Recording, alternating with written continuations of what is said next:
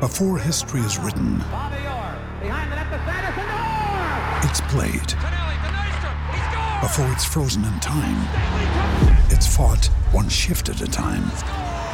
Before it's etched in silver, it's carved in ice. What happens next will last forever. The Stanley Cup Final on ABC and ESPN Plus begins Saturday. Welcome to The Terrible Take, a daily segment telling Steelers Nation what's on our mind. I'm Ross McCorkle.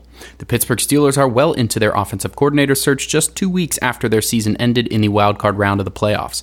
A number of hirings for OC have already been made around the league, such as Kellen Moore to Philadelphia, Shane Waldron to Chicago, and Zach Robinson to Atlanta.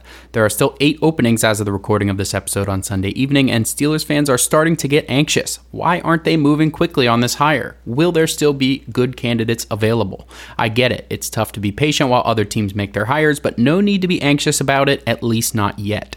The Steelers have officially brought in three candidates with former Panthers OC Thomas Brown, Houston Texans quarterback coach Jerrod Johnson, and most recently former Falcons head coach Arthur Smith. But it's important to remember there is a coach whose team is still participating in the playoffs that is very likely to be given a look by the Steelers. That is 49ers pass game coordinator Klint Kubiak.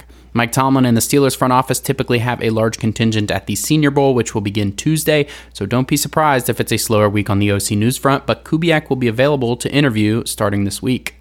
Some will point to the fact that Zach Robinson was requested for an interview but didn't end up coming in as evidence that the Steelers are an unattractive landing place, but Robinson has ties to Raheem Morris, the new head coach of the Falcons, and reportedly wanted to go with him all along. If we get another week or two into this and the Steelers have been unable to attract some of the top candidates, then it might be time to worry. But this is one of the most important hires of Mike Tomlin's career, and thus they will take their time and make sure they get it right. For reference, the last time the Steelers hired an external OC, Todd Haley, was hired on February 7th. Be sure to follow us at SteelersDepot.com and check out episodes of The Terrible Take every day at 5 p.m. Eastern Time. And check out The Terrible Podcast with Dave Bryan and Alex Kozora every Monday, Wednesday, and Friday.